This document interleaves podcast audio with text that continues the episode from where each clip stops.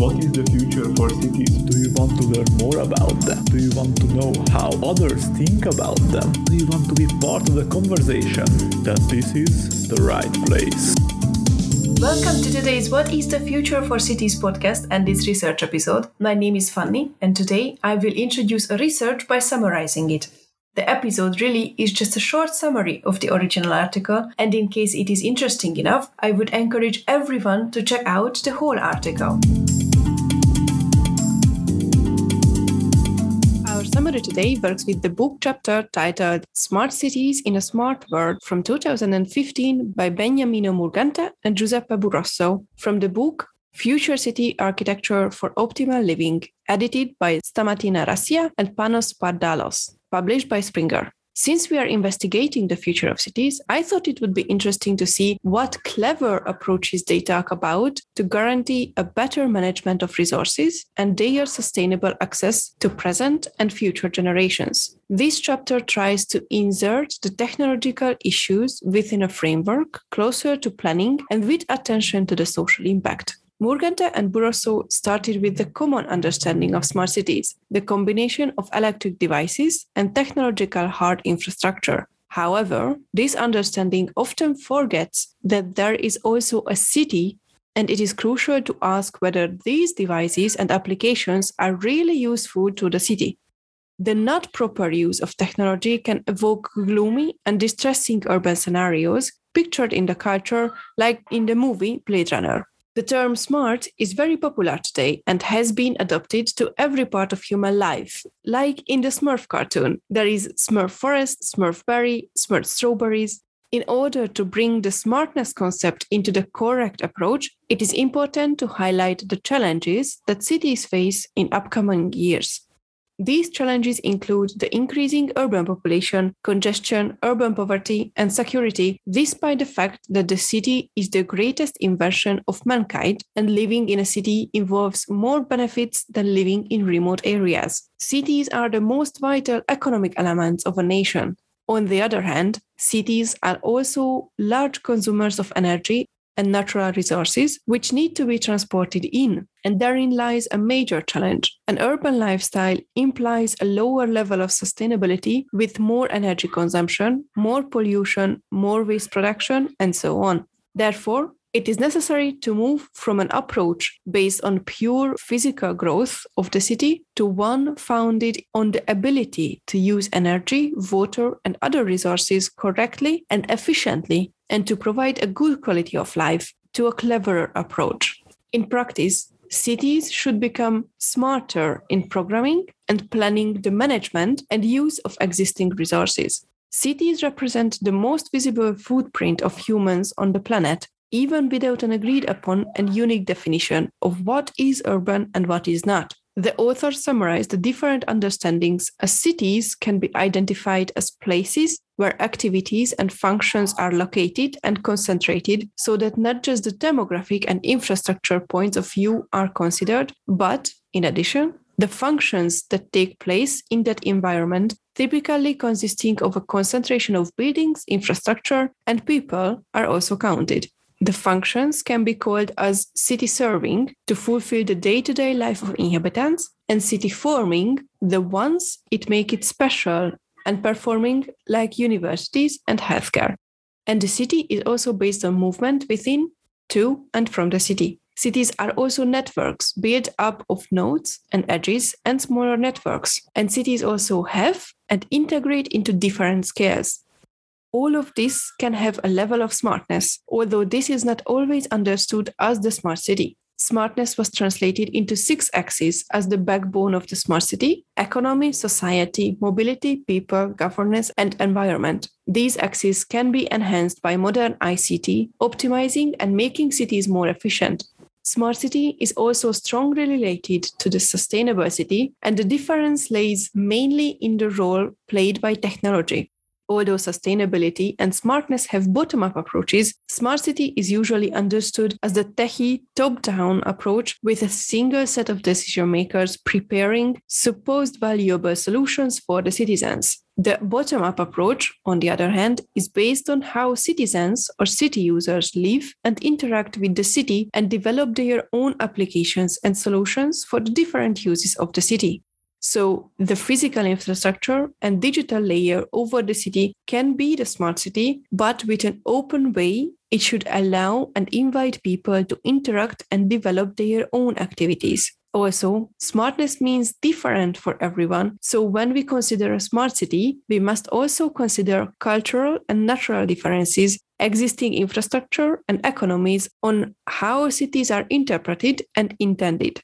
The risks today lie in the focusing on just the technological side of smartness, maybe without a tight connection neither among tech initiatives nor with spatial and urban planning activities. In the all encompassing meaning, the true smart city acts as an enabling platform for the activities that citizens are able to develop, linking those inherited from the past to those that can be realized in the future. So it is not focused on just applications, but on the possibility that citizens realize them. For this, smart city can have three pillars the connections, the data, and sensors, including citizens acting as live sensors actively participating in a bottom up way in city activities urban governance, in this sense, need to harmonize the pillars and represent a set of minimum driving rules regulating without entering too much into details concerning contents and applications developed by anyone. In this way, the solutions can be fitted to the specific needs of inhabitants, covering the niches and minorities' needs as well. Furthermore, the six axes of smartness need to be connected to technology and the added value that innovation can lead to programs and plans already issued.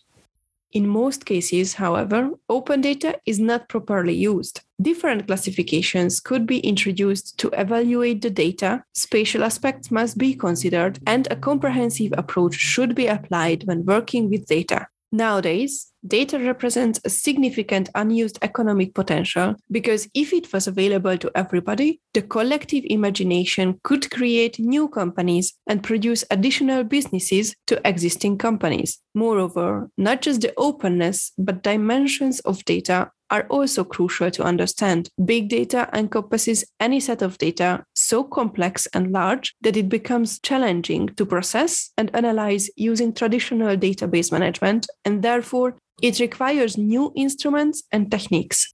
Although there are challenges, collected data can provide interesting insights about a city's behavior and can better orient planning strategies. Additionally, the tension arises between devices and citizens, which is the more important. People are using devices and applications. However, we are probably far from reaching a really smart and complete use of them. The portable devices help us to act as real mobile sensors in the city, and we can choose how to use them and view their potentials. Our smartness as citizens should therefore be that of using the potential of such devices to exploit our interaction with the city to monitor it and highlight both positive and negative aspects and help its better management. This is how citizens can be smart in the city, helping its advancements.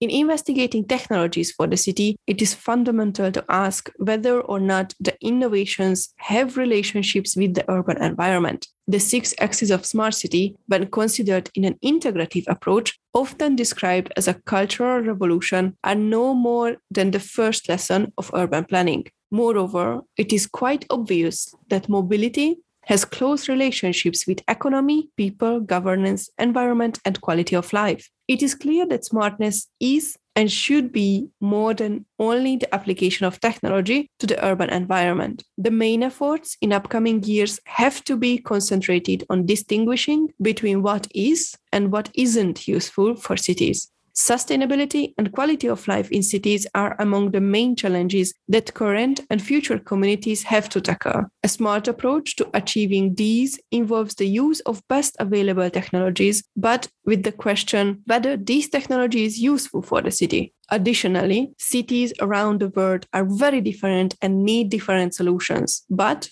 technologies represent a fundamental support in improving the efficiency and effectiveness of a city's planning and management they are the means, not the target. Given the complexity of the cause effect relationships of technologies and people, maybe today's challenge is to understand how to put them correctly into planning procedures. As the most important things, I would like to highlight three aspects. First, the city means a lot of things, but these meanings must include inhabitants and functions. Second, smart city is more than the technological advancements. Technology is the mean, not the aim, and how we as people use technology in the city is important and provides information for better management and planning. And third, the main challenge for the coming years will be how to distinguish useful and useless technologies from each other for the city. Additionally, it would be great to talk about the following questions. One, how has the COVID 19 pandemic changed the city meanings? Two, what are the biggest challenges in urban governance transformation to use data and information in a better way, and how can be those challenges solved? And three, how do you use the technology, devices, and applications consciously to provide information for better city management? What was the most interesting part for you? What questions did arise for you? Do you have any follow up questions? Let me know on Twitter at WTF4Cities or on the website where the transcripts and show notes are available. I hope this was an interesting research article for you as well, and thanks for tuning in. What is the Future for Cities podcast?